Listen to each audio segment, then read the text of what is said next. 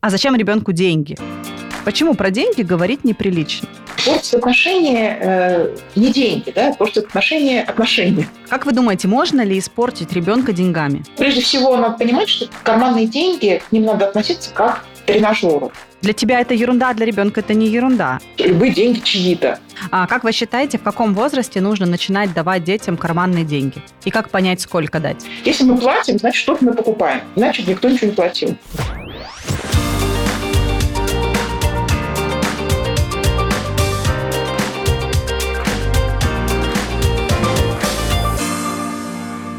Всем привет, это подкаст «Дороже денег», его веду я, Ксения Подерина. Я финансовый блогер, который много лет помогает людям разобраться с финансовыми вопросами и трудностями. А еще журналист, который умеет рассказывать просто о сложном. Почему дороже денег? Потому что действительно есть вещи, которые дороже. Это семья, отношения, дети, самореализация, здоровье и многое другое. Вот об этом я буду разговаривать с моими гостями. Это эксперты в разных областях, но наш разговор так или иначе будет вертеться вокруг денег. Сегодня у меня в гостях практически легенда Людмила Петрановская, семейный психолог, автор книг-бестселлеров, поддерживающих онлайн-курсов для родителей и тайная опора для всех мам. А еще она автор популярного блога. Людмила Владимировна, здравствуйте. Мне очень приятно, что вы принимаете участие в моем подкасте. И с вами я бы хотела поговорить дети и деньги, воспитание детей и сложные ситуации, может быть, для родителей. Как правильно это разрулить, чтобы не испортить отношения с детьми? Чтобы, не, может быть, какие-то лишние смыслы не внести или, может быть, какие-то комплексы не зародить. Давайте начнем с того, с какого возраста, как вы считаете, нужно разговаривать с детьми про деньги и как? Мне кажется, деньги такая важная часть нашей жизни, что дети начинают их видеть ну, с очень маленького возраста, да, когда они вместе с родителями ходят в магазин, видят, что родители что-то кладут куда-то, вытаскивают, что-то не разрешают брать. Поэтому знакомство с деньгами происходит с самого начала, и по мере того, как э, ребенок растет, он все больше понимает э, роль, назначение этих странных предметов. Это одна из частей взросления, это одна из задач детства освоиться с этой субстанцией с точки зрения психолога, когда ребенок начинает понимать, что такое деньги? Ведь деньги – это же нечто абстрактное. Это мы, взрослые, понимаем, да, что, особенно что касается пластиковой карточки, да, что это вот там лежат где-то деньги на счете. Ну, то есть ребенку это же вообще, наверное, сложно. Когда он начинает понимать эти связи и вот эту абстракцию? Ну, я не думаю, что есть прям какой-то конкретный момент, да, вот до которого не понимает, а после понимает. В каком-то смысле слова, мне кажется, и взрослые сейчас не очень понимают. Ну, я, например, не очень понимаю, что вот какие-то нолики, которые мне показывают экран телефона, это, угу. это вот деньги, да, то есть мне каждый раз нужно делать некое усилие, да, для того, чтобы это поверить, осознать. Ну и опять-таки в современном мире, когда эти нолики точно так же могут, например, быть э, обнулены, одним нажатием кнопки где-то э, ошибка, еще чем-то, да, когда ты ничего не можешь с этим сделать. В общем, в этом недоверии, в этом скепсисе есть э, свое здравое зерно. Поэтому, конечно, когда э, дети понимают, что деньги это то, первое, что деньги, дети понимают, что деньги это то, что обменивают на какие-то блага. Вот мы дали денежку, и в ответ нам дали шоколадку.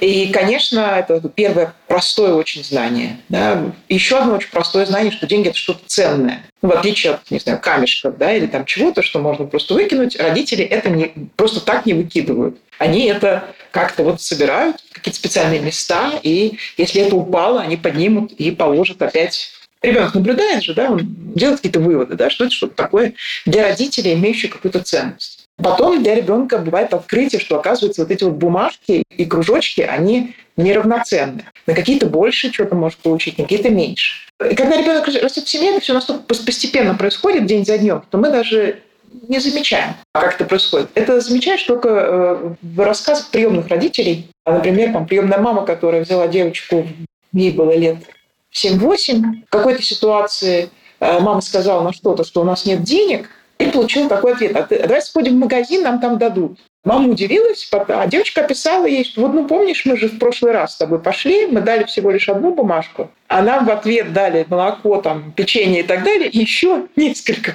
бумажек. То есть с точки зрения ребенка э, это выглядит так. Понятно, что, наверное, семейный ребенок как-то незаметно усвоит, как это устроено, да, даже, наверное, не будет этого момента изумления у него. Или будет, но как-то очень быстро незаметно. Поэтому там много чего надо. Потом, например, выяснять, что любые деньги чьи-то.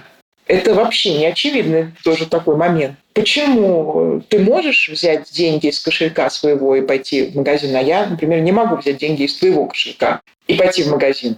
Это не очевидно, да? То есть тут у нас уже начинает понятие собственности подключаться. Это еще одно сложное абстрактное понятие. Потом поясняется, что деньги, их может хватать, может не хватать. Их может, в принципе, у кого-то быть много, у кого-то быть мало. Потом выясняется, э, что их можно тратить или копить. Потом выясняется, что их можно взять в долг, например. В общем, есть чем заняться там. И, и насколько опять-таки мы можем судить по поведению взрослых людей, далеко не все взрослые хорошо понимают, что такое кредит, кредит например, да. Ну, то есть тут как бы вам и всем остальным, кто занимается финансовым просвещением, работать и работать еще. Когда дети начинают понимать и чувствовать финансовое состояние семьи, положение семьи, и чувствуют ли они финансовую защищенность или незащищенность? Каком возрасте это происходит? Если мы не берем те ситуации, когда людям буквально не на что купить еды, и это затрагивает прям такие вот базовые э, потребности, то это происходит тогда, когда э, ребенок сравнивает. Тогда, когда происходит какая-то социализация, когда он видит, что есть у одних есть у других.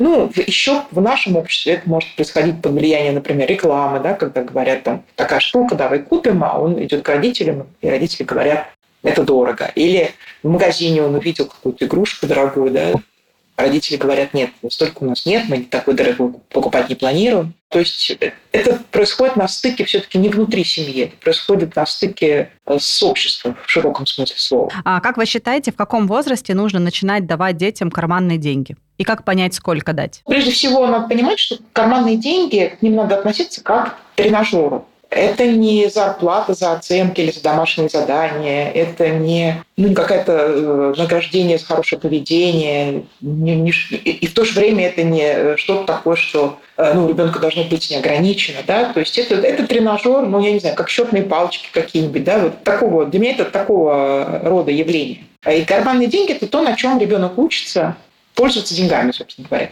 И поэтому вот этот э, объем, и тут два фактора, да, объем самих денег и срок, на который они даются, он, конечно, очень зависит от возраста. И тут э, каждому родителю понятнее про своего ребенка, какой объем внимания ему сейчас доступен для удержания вот этой суммы на этот срок. Ну, там, условно говоря, пятилетнему ребенку можно дать на входе в супермаркет какую-то денежку и сказать, вот на это ты можешь купить себе все, что ты захочешь выбрать. Это него такое важное задание, да? что нужно сопоставлять циферку, которая написана на денежке, и циферку, которая написана на ценнике что там, но с другой стороны, если взять две штучки поменьше, да, то можно две штучки на одну денежку. То есть это целая задача. Не за один раз он с этим справится. Да? Когда он с этим начинает справляться, а, можно усложнять задачу. Например, можно при входе в парк там, аттракционов дать какую-то сумму и сказать, это твой бюджет на сегодняшний полдня. Да? Это уже сложнее, это уже требует большего внимания, больше там, какой-то арифметики даже, да, больше какого-то планирования. Потом можно давать на неделю, в начальной школе, например, перед этим обсудить сумму эту. Не от балды сказать, вот я тебе могу, я тебе даю 200 рублей. Почему 200, да? А сказать, давай прикинем, да, вот что бы ты мог покупать сам и что бы тебе хотелось покупать самостоятельно, не спрашивая родителей. Ну, там какие-то траты, которые, например, булочку в буфете, что-то еще, да, что для ребенка и посильно, и доступно, и родитель согласен. Прикидываем примерно, умножаем на количество учебных дней, решаем, что в выходные например, да, когда он не ходит в школу. То есть тут вот этот сам процесс обсуждения, он не менее полезен, чем использование, собственно говоря, уже денег. Еще чуть-чуть постарше можно объяснить, что такое карта. Ну, дети сейчас это очень быстро соображают. Мне кажется, уже сейчас семилетние дети вполне про карту понимают. Когда становится еще старше, можно объяснять, что можно копить, откладывать. И тогда ты купишь сразу что-то подороже. То есть все более и более сложные операции по мере возраста ребенка на тему дети и деньги есть стандартная рекомендация, что если ты дал ребенку деньги, и это деньги его, то ты не должен вмешиваться в то, как он их будет тратить. Потому что это его деньги, и вот этот вот контроль, в смысле ты пошел и там, не знаю, э, подарок бабушке спустил в компьютерной игре. Это же какая-то ерунда, для тебя это ерунда, для ребенка это не ерунда. И это несправедливо и неправильно, если ты начнешь ему диктовать, куда ему тратить его собственный бюджет. Но при этом тут иногда родители сталкиваются с такой проблемой, а что если ребенок начнет покупать какие-то запрещенные вещи? Это могут быть даже сигареты, да, там, если э, ребенок школьник. Как здесь поступить правильно? Запрет рождает желание нарушить этот запрет. Запретный плод сладок. То есть если мы начинаем говорить «нет, нельзя», то он, действительно ли это будет работать? Как сделать так, чтобы он эти деньги тратил не на вредные для себя вещи? Ну, тут э, тоже процесс обсуждения правил и договоренностей.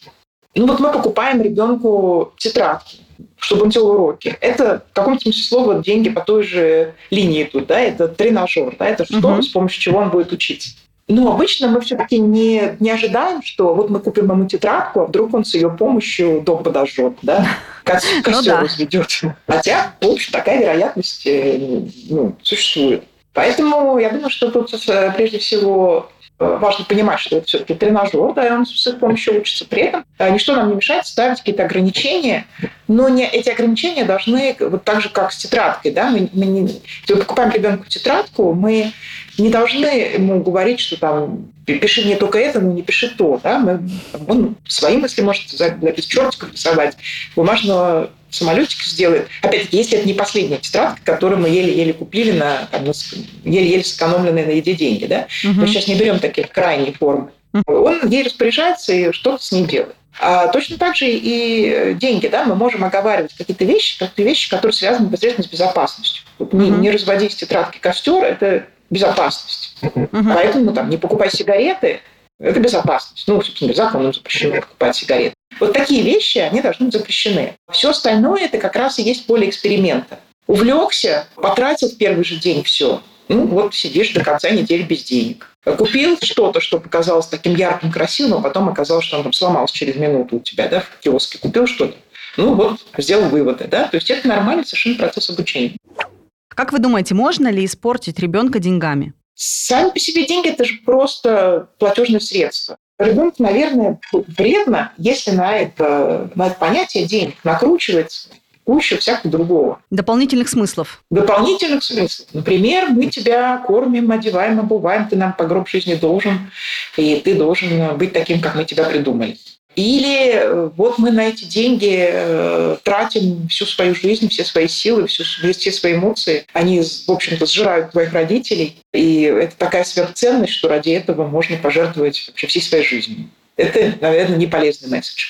Или э, количество денег определяет ценность человека. Тот, у кого больше денег, тот более ценный человек, тот, у кого меньше. Да? Вот если мы на деньги начинаем накручивать такие месседжи, то, конечно, это не полезно, но это не, не деньги портят. Портят те смыслы, которые мы на них навешиваем. Давайте просто несколько ситуаций разберем. Ну, предположим, у ребенка есть друзья, там, компания. Есть в этой компании дети, которые живут в более комфортных, классных условиях. Там, не знаю, у родителей более дорогие машины, какие-то крутые, там, они ездят отдыхать, не знаю, на Мальдивы, им покупают этим детям дорогие вещи. При этом, например, Ваша семья, условная, да, не может себе этого позволить. Уровень жизни совершенно другой, да. Как объяснить ребенку, правильно объяснить, что вот наша семья ну, не может себе позволить купить, там, не знаю, брендовые какие-то вещи. Потому что, ну, как бы разговоры из серии «это не важно, важно другое», ну, как бы мы же понимаем, что так не получится. То есть для тебя не важно, для ребенка важно.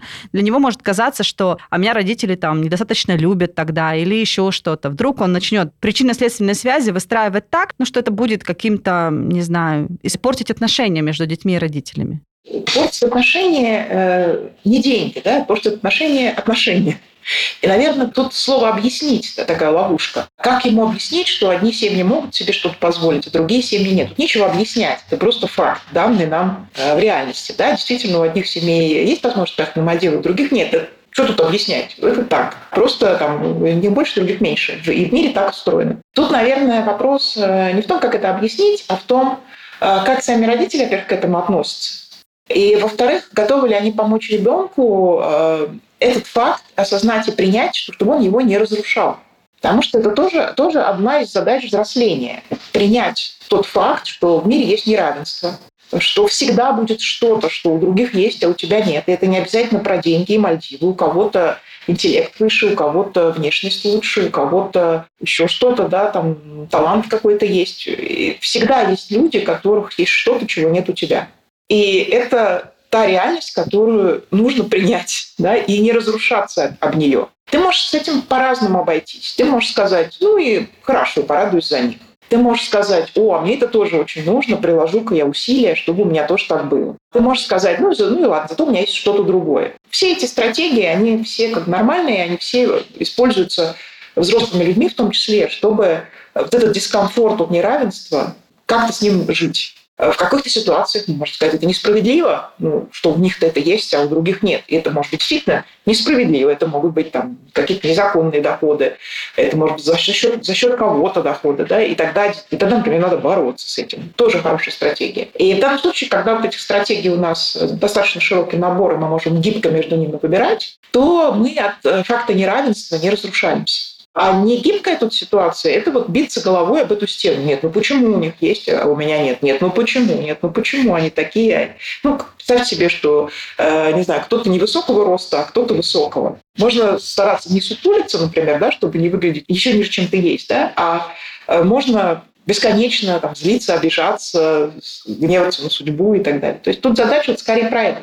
И тут, мне кажется, самое лучшее, что могут делать родители, это собственным примером не слов, а подлинного своего состояния, подлинного своего какого-то э, проработанного отношения к этому вопросу могут э, дать ребенку вот такой пример. Потому что если сами родители дребезжат на это, если они боятся, что из-за того, что мы не купили ребенку дорогущие кроссовки, какие есть у его одноклассника, он будет несчастным, мы, наверное, плохие родители, мы, наверное, не справляемся. Обычно с такими мыслями стоит какая-то история развода, там, какого-то бизнес-краха, чего-то еще, какая-то семейная, может быть. Ощущение, может быть, собственной несостоятельности, да, может быть, родителей.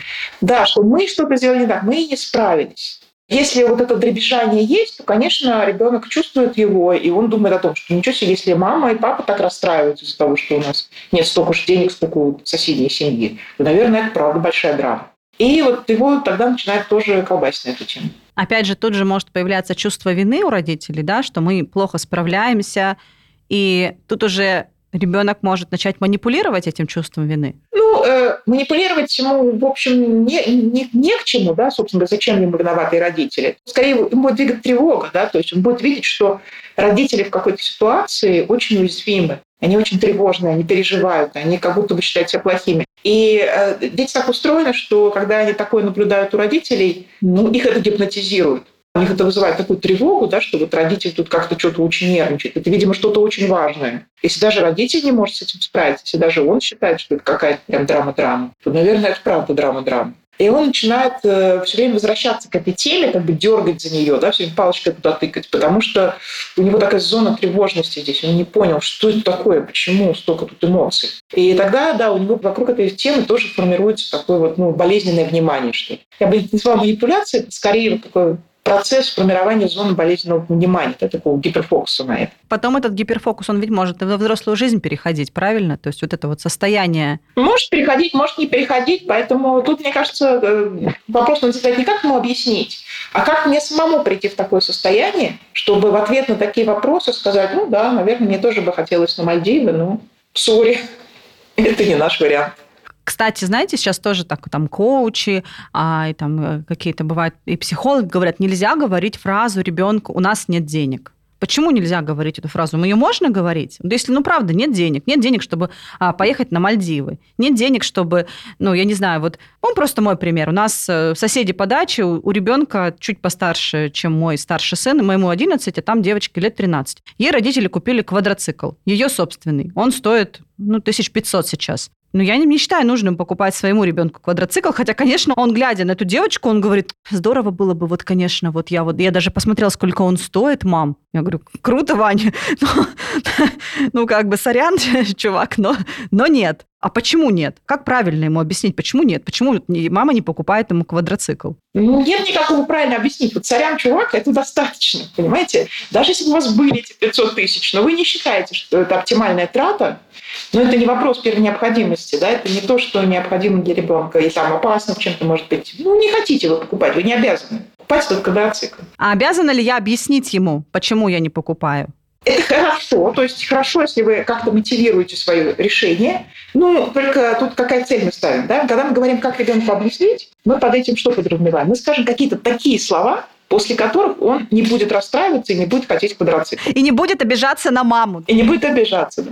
Вот это, наверное, некорректная постановка задачи. Он имеет право хотеть квадроцикл. Он имеет право сердиться, что вы не покупаете. А вы имеете право не покупать. Ну, потому что квадроцикл – это не одежда и не еда, которая там необходима ребенку для роста и развития. Да? Поэтому тут важно, чтобы вы как бы в этом смысле не дребезжали. Да? Ну, будет он недоволен, скажет, вот, другие родители, они… Да, это их решение, это наше решение. Мы не планируем покупать квадроцикл. Или у нас нет возможности. Может быть, мы бы тоже не отказались э, на нем покататься, но у нас нет возможности. Мы считаем, что у нас другие приоритеты. И в этом смысле, почему э, фраза «у нас нет денег» э, сама по себе действительно может быть не лучше, потому что она очень тотальная. Когда мы говорим «у нас нет денег», то мы как бы встраиваем эту фразу в свою идентичность. Мы такие бедные несчастные, что у нас вообще совсем нет денег ни на что. Но это же, наверное, не так, да, то есть у вас есть там на, на кучу, на кучу всего, у вас есть деньги, а, но у нас нет денег на что? У нас нет денег на не знаю, на предметы роскоши, у нас нет денег на баловство, у нас нет денег на квадроцикл. Или есть, но мы не считаем нужным на это тратить. Почему я говорю, что тут дело не в словах, которые вы говорите, а в вашем внутреннем э, состоянии. Круто. Спасибо. А вот если, например, представим ситуацию, что, ну, например, класс, знаете, всегда в классе есть какая-нибудь компания заводил таких, да, вот ярких личностей, которые определяют вообще, там, не знаю, повестку в этом классе. Вот у них, например, у всех какие-нибудь крутые телефоны. А твоему ребенку тоже хочется вот в этой тусовке быть, но он такой, там, в кавычках, лох, типа, с кнопочным. И, может быть, даже уже какой-то немножко буллинг в его сторону. А что ты тут вот такой, э, там, неудачник? Как ему объяснить, что типа, ну, это, на самом деле это плохие ребята, тебе не нужно с ними дружить, видишь, как они к тебе относятся. Он же ведь это, наверное, не поймет такой довод. Как избавиться от этого, может быть, ощущения? Как ему правильно обосновать, не знаю, что ценность людей, она не в телефонах заключается? Мне кажется, тут опять-таки задача не в том, чтобы обосновать, то есть дать ему какой-то готовый ответ, который он будет повторять за вами. Можно с ним вместе про это порассуждать. Да? Если вход в компанию зависит от наличия телефона, ну хорошо, вот завтра, допустим, кто-то потеряет телефон. Его что, перестанут с ним дружить на этом основании? Ну, ему родители, может быть, новый купят, типа для них не проблема, он скажет. Ну, а если не купят, они скажут, вот ты такой, э, Маша, растеряш такая, да, вот будешь до, до конца учебного года ходить со старым бабушкиным клопочками. То что тогда? С ним перестанут общаться на основании этого? Это вообще похоже на какую-то дружбу, на какие-то нормальные человеческие отношения? Но опять-таки это должно быть не назидательно, а ну, такое, ну, как размышляем об этом. Да? Вот это открытый вопрос, поразмышляем об этом. Понятно, что подростку может так сильно хотеться попасть в какую-то компанию, что он, ну, все это не важно. Но он имеет право пережить, прожить этот период. Мы точно так же имеем право сказать, сорян, ну я понимаю, что тебе хочется телефон, чтобы тебя эти ребята взяли, но я не планирую на это тратить деньги. У меня как-то был такой разговор со своим старшим ребенком, как раз в каком-то таком возрасте, когда там э, что-то было какие-то, что-то про одежду, не знаю, там что-то, какие-то тренды, шменды. И я сказала, что, ну, знаешь, вообще деньги – это то, на что я обмениваю куски своей жизни. Вот есть кусок моей жизни, который я могла бы там делать что-то другое. И я обмениваю его на то, чтобы у меня были деньги, на то, чтобы там, у тебя, у твоей сестры были еда, одежда, врачи, летом отдых на море и так далее. И я на это готова, мне не жалко куски своей жизни обменивать на то, чтобы мои дети были сыты, здоровы, съездили на море и так далее, и так далее. А вот на понты мне жалко даже одного рубля. И одной минуты своей жизни. На тот же самый свитер с такой как бы лейблочкой, да, который отличается в 10 раз по цене от такого же точно с другой лейблочкой или без нее, мне жалко даже одной минуты своей жизни. Ну, я найду чем заняться. Столько книжек еще не прочитано. Я, не, я не, просто не буду тратить на это свою жизнь. Это моя позиция. Вот она такова. Мне кажется, что подростку вот важно это понимать. А он понял тогда? Ваш сын? Ну да, как-то он это нормально принял. То есть э, он, мне, мне было важно, чтобы он услышал, что это не про то, что я его воспитываю, да, что лейблы не важны. Не про то, что я там как-то хочу навязать ему свою систему ценностей, да, и так далее, и так далее. А просто ну, моя такая позиция, моя жизнь. На что хочу, на то меняю. Что не хочу, на то не меняю. Какие как бы варианты? Ты вырастешь, будешь зарабатывать сам, захочешь, ну, будешь менять свою жизнь на это, не захочешь, не будешь то держать ее ресурсы, то принимать решение. И мне кажется, к этому надо как-то вот... И сам родитель к этому как-то очень спокойно относится, не дребезжит в этом плане. А, когда в голове есть какая-то четкая структура, да, вот э, философия, скажем так, то так, если он уверенно стоит на этой позиции, то ему, наверное, будет проще эту позицию донести до ребенка. Ну, тут скорее э, сложнее начинается, когда у тебя, например, э, другая ситуация, И деньги перестают быть тем, на что ты буквально обмениваешь время жизни. Ну, например, там люди с более высокими доходами, с какими-то пассивными доходами. Я помню, что у меня э, это был, как, например, начались гонорары за книги. И в этот момент вот этот э, простой механизм в голове, он начинает требовать пересмотра. Ну, потому что книга была написана черти когда, уже сейчас непосредственно у меня нет ощущения, что я вот меняю время своей жизни на эти деньги, а деньги, нолики на счету какие-то появляются. Да? И вот тут, тут уже другая какая-то логика философия, можно к этому по-разному относиться. Разные люди тоже к этому по-разному относятся. Кто-то говорит, ну, там, для меня, например, там важно, чтобы у меня была финансовая подушка безопасности, и это для меня важнее, чем большая там, прихоть ребенка. Но если у меня, например, вот этот вопрос закрыт, ну почему нет, если это нет ощущения, что ты отрываешь это у себя? Ну, в какой-то ситуации мне важнее это там, отдать на благотворительность. Я совершенно без переживания там. Ну, то есть у меня не будет вот какого-то на эту тему внутреннего прям сильного раздрая. Поэтому тут, да, я, я, я говорю, что это, что это единственный правильный способ. Да? У кого-то другие могут быть. У вас могут быть разные способы к этому относиться. Но своя внутренняя философия денег у вас должна быть, вот эти решения должны быть приняты. И тогда вы не будете дребезжать, и тогда вы сможете какими-то словами, не так важно какими, э, детям свою позицию донести. Главное, честно донести, не воспитывать их и не лицемерить, а честно сказать, вот мои деньги, я к ним отношусь так. Моя концепция их, ими распоряжаться такова. Вот как бы, вновь для тебя.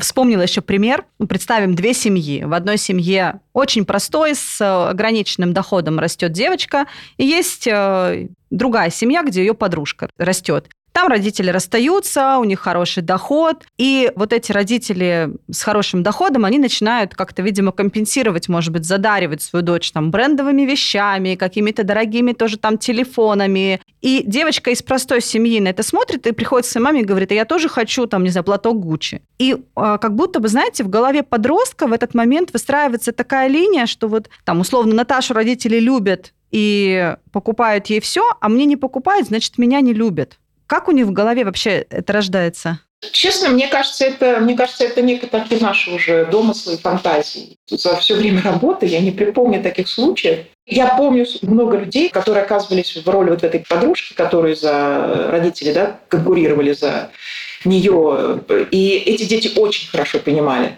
что реально им устроили э, адок из детства, да, и вот эти все там подарки, игрушки или там что им там дарили по возрасту, ну, это был так, таким, с одной стороны, доступом, с другой стороны, неким таким конкуренцией, соревнованием, да, и требованием, вовлечением ребенка в конфликт лояльности, в общем, насилием. Этап насилия, когда мы вовлекаем ребенка в конфликт лояльности и говорим ему, выбери, кто из нас лучший родитель, это насилие, надо называть вещи своими именами. Это жестокое обращение с ребенком, да. Это очень тяжело им переносится.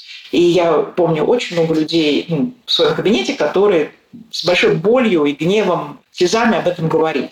Такого ребенка, который бы говорил, мне не покупали, значит, меня не любили, честно, я не помню. Да, были люди, которые обижались, например, что родители, ну, например, там, тратили на одного ребенка много, от другого, наоборот, ожидали, что он скорее пойдет зарабатывать. Но там разное отношение к детям было первичным разное ожидание родителей в плане денег, они уже были вторичными, они были следствием этого. Когда один ребенок назначался, там старший обычно, да, назначался ответственным взрослым, который должен скорее пойти работать и нести деньги в семью и решать проблемы мамы с папой, а поздний, там, младшенький был э, тот, тот, тот, кому все. Да? Это вопрос ролей. Деньги тут в данном случае были вторичны. А были люди, которые э, обижались на родителей за э, пренебрежение базовыми нуждами в угоду своим каким-то идеям, фантазиям. Такое было. Ну, например, дети реально ходят в обносках, реально сидят на макаронах, а папа там придумал бизнес, где-то там носится с какими-то своими идеями, естественно, с которыми он прогорает или там... Ну, это в 90-е такого много было, и, соответственно, те, кто тогда был детьми, они часто от этого пострадали. Но там речь шла не, не о том, что они купили платочек Гуччи, там речь шла о том, что реально более-менее нормальная благополучная жизнь сменилась на тяжелейшее выживание, потому что родитель безответственно отнесся, да, не, не подумал о своей семье. А вот эти все фантазии, что не купили кроссовки, он решил, что его не любит, ну, честно, никогда с таким не сталкивался. Я сама единственный ребенок в семье. Я никогда не была в позиции, что мне нужно было бы сравнивать э, себя с братом, с сестрой, младшей, старшей. Ну, я не была, да, вот, вот в этом э, конфликте, скажем так. Но при этом я часто вижу эти конфликты в, других семьях, моих родственников, например, да, где какие-то обиды, недопонимания, а этому больше дали, а этому меньше, этот обижен, а этот все равно недоволен и так далее. И я сейчас как мама, многодетная мама, у меня трое детей, я, честно, очень переживаю, э, как правильно правильно вот, вот это все выстроить, чтобы все точно были там, знаете, знаете, как будто ты птичка, у тебя три птенца, и вот нужно строго каждому дать по одному червячку, чтобы, не дай бог, никто не подумал, что ему дали половинку, а кому-то полтора. Это реально вообще прийти к какому-то такому знаменателю, чтобы действительно все были довольны и никто не испытывал ощущения, что ему не додали? Или это вообще мои бесполезные переживания, потому что все равно кто-то будет недоволен, все равно кто-то потом на приеме у психотерапевта через 20-30 лет будет рассказывать, что там этого любили больше, а этого мама любила меньше? Совершенно не обязательно. И здесь э, рецепт совершенно не в том, чтобы ровно по граммам всем выверять и всем одинаково давать. Дети разные, ну, как минимум, они у вас не разного возраста обычно, да, бывают. Они, у них разные потребности, у них разные периоды в жизни, у них разные желания, мечты и э, разные уязвимости ну, там, на одного, э, на одного нужно много на лечение, на другого мало. Да? Одному, одного более дорогое какое-то увлечение нужно покупать какие-то для этого средства, да? другого более дешевое. И это не потому, что вы на втором сэкономили, а потому что я не очень в этом разбираюсь, но условно второму нравится футбол, а первому теннис, и кажется, насколько я понимаю, теннис дороже, чем футбол. Да? Вы же не будете за тем, кому нравится футбол, бегать дополнительно, всучивать ему дополнительно как бы, разницу дать туда в стоимости там, ракетки и мячика. То есть, мне кажется, нужно тут спокойно относиться к тому, что мы обладаем каким-то ресурсом. Он у обычно у людей какой-то ограничен. Да, там больше-меньше, но все равно не бесконечно. Есть дети с какими-то потребностями, и наша задача как родителя, чтобы были обеспечены базовые потребности.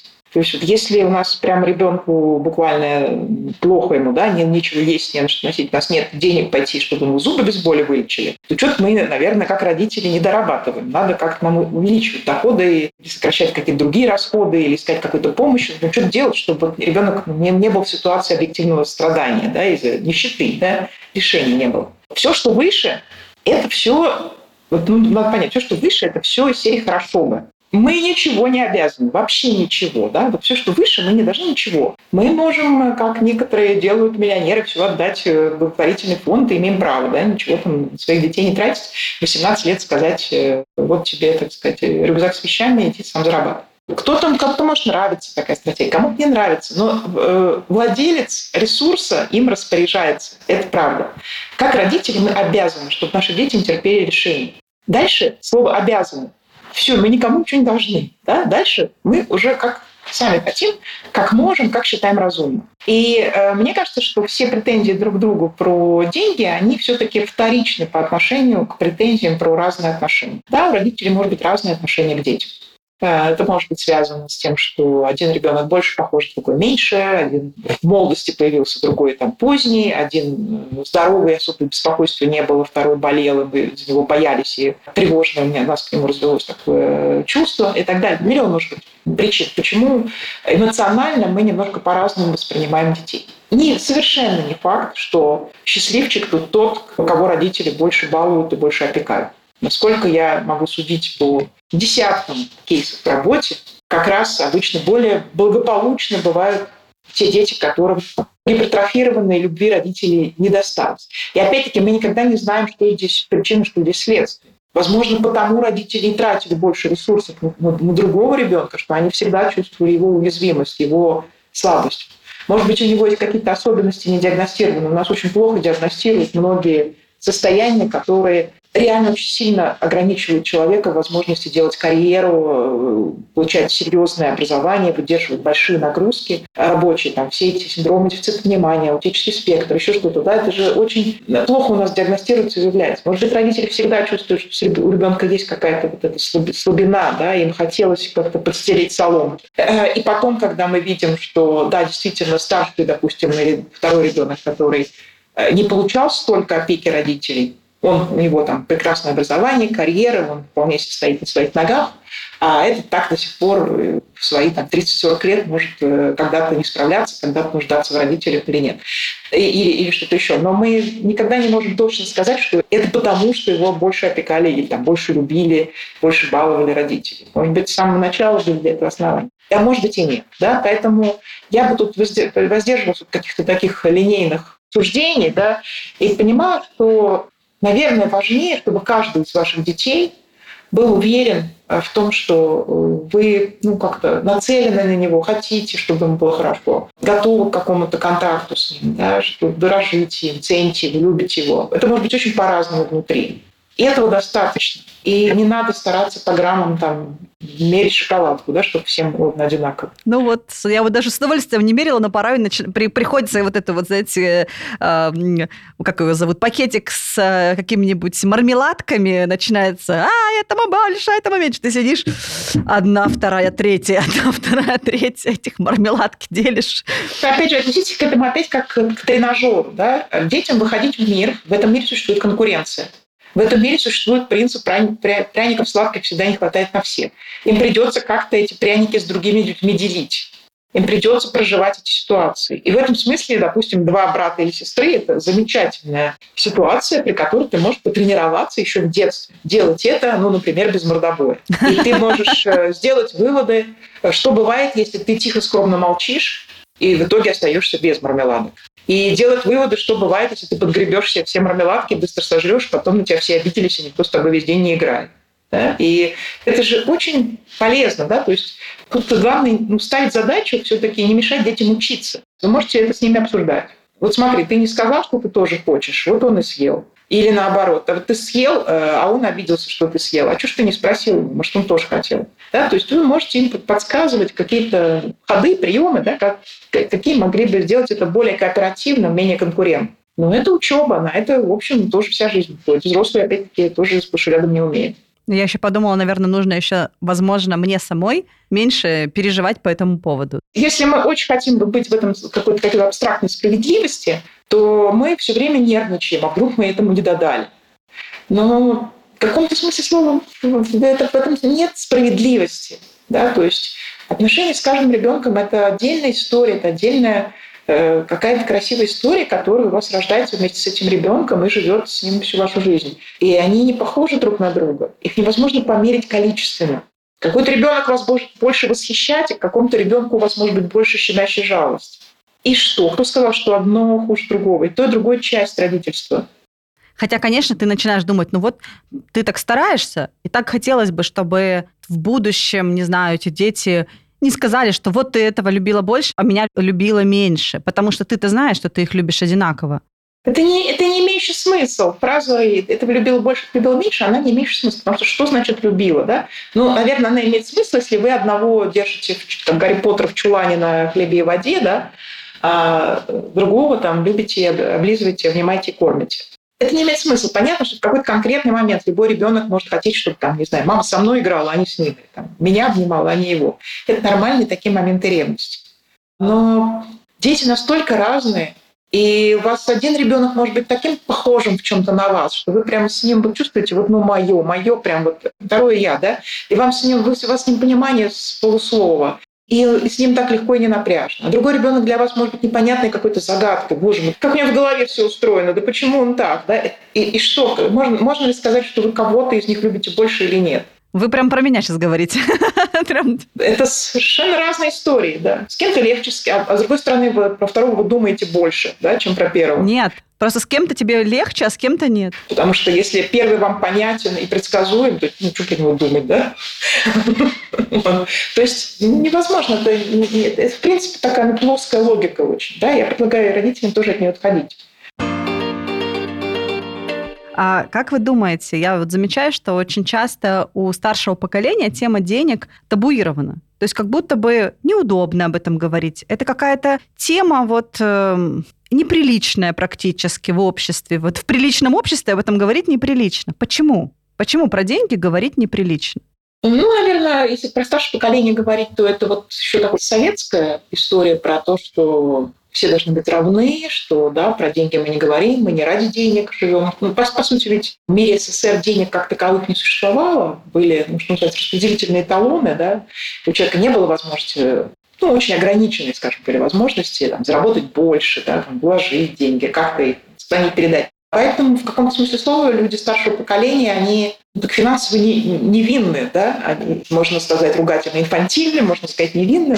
Они прожили большую часть своей жизни, не сталкиваясь с принятием каких-то вот ответственных финансовых решений. Собственно говоря, во многом поэтому 90-е были возможны в таком хищническом, бандитском ключе, потому что была огромная страна с абсолютно непуганным в этом смысле населением. Да? То есть это Буратино, поле чудес, вот, в буквальном смысле слова, да, размером в одну шестую. И можно было обманывать легко, можно было жульничать, можно было строить пирамиды, ну, все, что обирать там все, что было и наблюдалось. Да? Постепенно, конечно, это уходит, сейчас это не так, но сейчас, к сожалению, эти люди становятся часто жертвами каких-то и мошенников, да, и чего-то еще, потому что, ну, потому что вот они не, все, о чем мы с вами говорили в начале, всего этого у них не было. Была искусственная очень ситуация вот этих распределительных талонов, и не было Э, необходимости думать о каком-то планировании, о каком-то своем финансовом благополучии, о какой-то своей стратегии финансовой, о какой-то философии денег, которая у них в голове есть. Она все равно была, потому что так или иначе в семьях что-то передавали. Кто-то там каждую копеечку на черный день откладывал, кто-то говорил, один раз живем,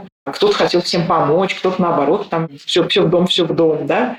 То есть такие стратегии все равно были, но они как бы не рефлексировались, об этом не было принято говорить. У нас настолько все это в старшем поколении не в естественных условиях развивалось, что, конечно, все, все это есть. Я замечаю, что большинство экспертов, э, психологов, они говорят о том, что детям не стоит платить за оценки в школе, не стоит поощрять финансово, не стоит платить за уборку по дому, хотя иногда при этом я э, встречаю такие мнения, что нет, все же стоит, нет, это тоже труд, и он должен быть оплачен. Вот мы ходим на работу, получаем деньги, а ребенок ходит в школу, и поэтому тоже должен получать деньги. В каком вы лагере? Какую историю вы поддерживаете? Я всегда за то, чтобы прояснять смыслы, да, потому что пока вот мы говорим такими словами, мы будем бегать по этому кругу и путаться. Э, есть смысл, да? Что значит мы за что получаем деньги? Это значит, мы что-то продаем, и кто-то это покупает. Например, мы ходим на работу, продаем свои компетенции, свой труд, свое, свое время работы, и, кто-то, есть заинтересованный человек, который это покупает. Если мы платим ребенку за оценки, вопрос, что мы покупаем? Почему работодатель нам платит, нам понятно, да? Он получает за счет этого в конечном итоге прибавленную стоимость. Мы за что платим? Как я понимаю, да, люди покупают хорошее отношение к учебе, усердие, прилежание. То есть мы таким образом мотивируем. Нам это что дает? Мы по себе что покупаем? Не знаю, в перспективе, может быть, э, экономию на платном вузе, что он сам все-таки поступит на бюджет. Если человек к этому так относится, да, для него такой финансовый план. Если сейчас буду оплачивать ребенку, там, не знаю, по 10 рублей за пятерку, потом я на этом, я, я верю, что я за счет этого в его там 10-11 классе сэкономлю тысячу рублей на репетитора. Нормально. Имеет место. Не знаю, правильный он или нет, ошибочный или нет, но если это такой финансовый план, то мы его формулируем для себя, озвучиваем ребенку, показываем ему расчет, счет и говорим, вот такие у нас теперь правила. Я не знаю, сколько это разумно, Тут, знаете как, тут вопрос как раз э, разумности возникает такой.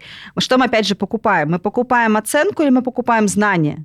Ведь мы платим за оценку. Это отдельный вопрос. На самом деле мы не покупаем ни то, ни другое, мы покупаем свои иллюзии. Когда, когда родители платят ребенку за учебу, они покупают иллюзии. Если это работает, и ребенок ради денег учится, то родители покупают себе иллюзию, что у них ребенок, который хочет и может учиться. Вот, собственно говоря, и все, да. Какая-то иллюзия контроля? Иллюзия того, что у меня все хорошо, у меня, у меня хороший ребенок, который хорошо учится.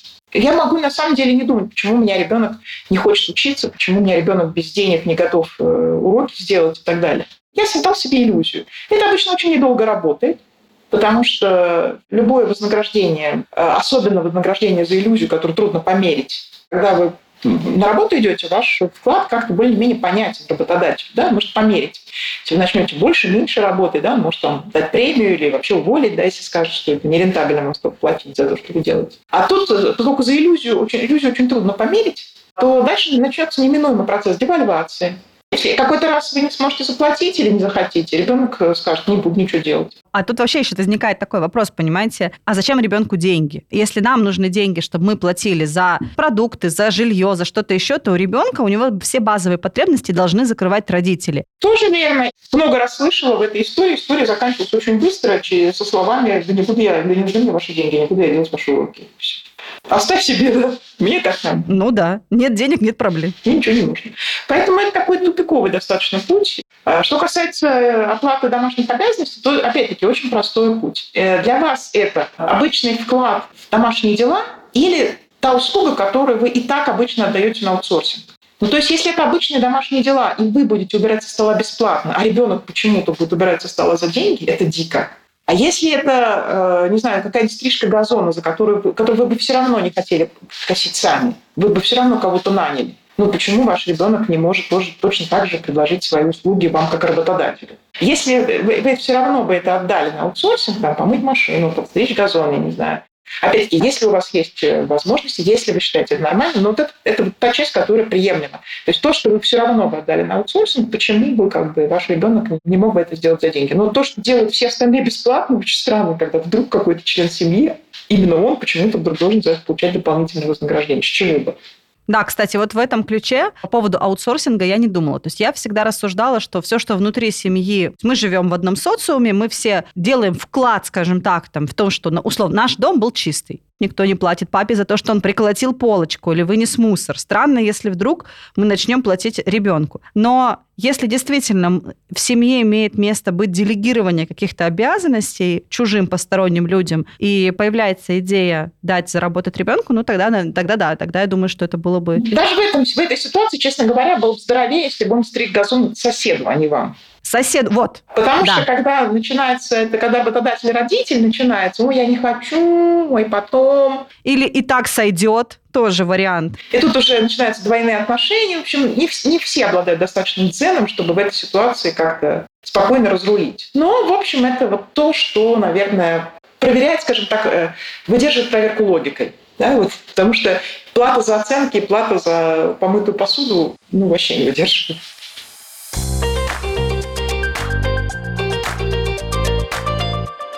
Есть ли у вас какие-то свои личные, скажем так, правила, э, которым вы придерживаетесь в плане ведения финансов, ваши семейные, о которых вы можете рассказать? Базовый принцип один. Расходы не должны превышать доходы. Если у вас растут доходы, не надо тут же немедленно взвинчивать потребление. Пусть э, ваш рост доходов всегда превышает рост потребления. Потому что самая грустная ситуация – это когда у человека куча кредитов, взятых не на базовые нужды. То есть я понимаю, кредит, взятый на ноутбук, если у тебя сгорел старый, а ты, это твое основное средство производства. Да? Я понимаю, кредит, взятый на холодильник, если вы живете в жарком климате, у вас дети. Когда мы начинаем брать кредит для того, чтобы купить э, более новый телефон или более дорогую машину, это абсолютно странное, безответственное поведение, которым тут я очень надеюсь на вас и ваших коллег, что будет всего, все меньше и меньше за счет просвещения, потому что это полнейший абсурд, и люди попадают таким образом совершенно в рабскую зависимость к банкам, еще хуже к каким-то микрокредитным этим всем организациям. Это просто, просто, конечно, очень грустно на это смотреть, и я очень надеюсь, что это будет становиться все меньше и меньше.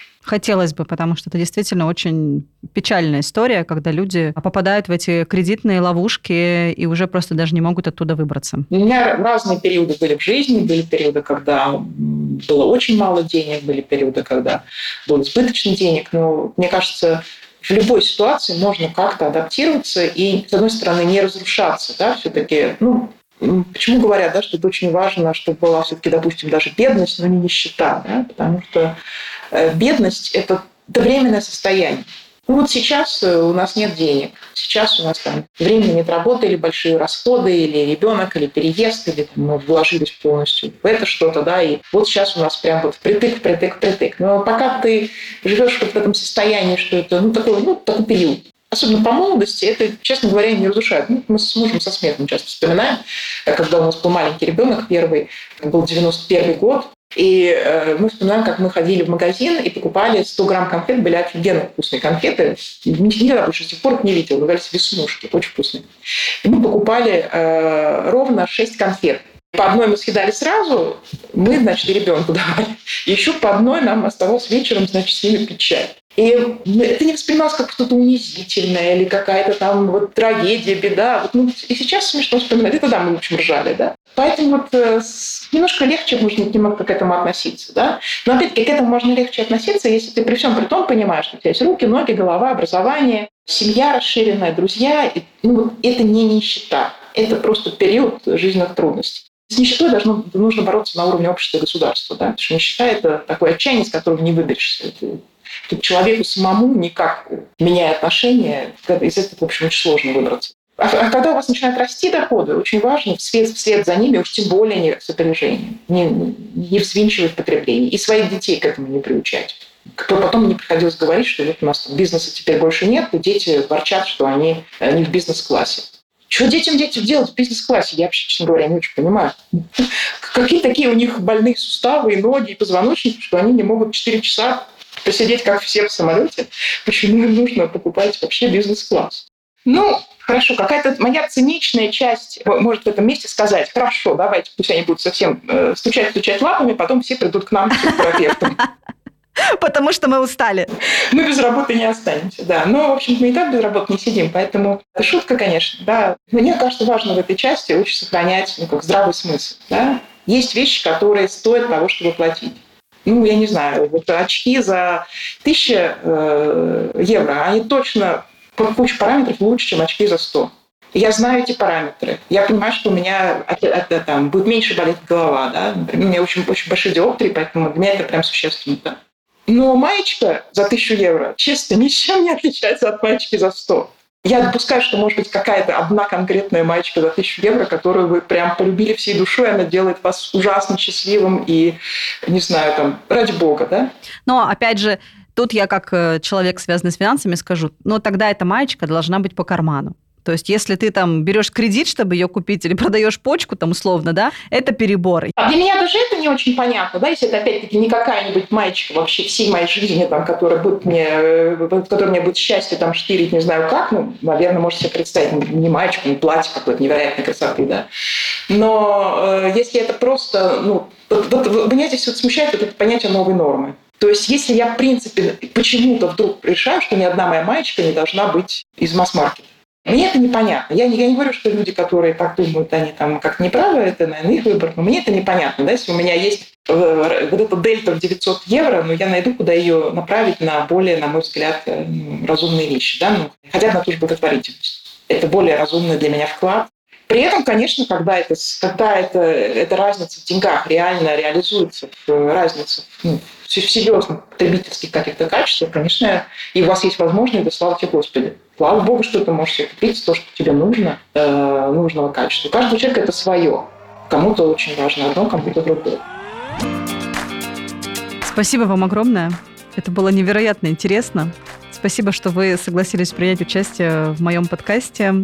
Я уверена, что слушатели уже получили огромное количество пользы и каких-то инсайтов. Я лично хочу просто еще слушать и переслушивать этот эфир. И каждый раз, мне кажется, что-то еще буду для себя, какие-то заметочки делать на полях. Спасибо. Вам тоже удачи в вашей работе. Очень важно и нужно.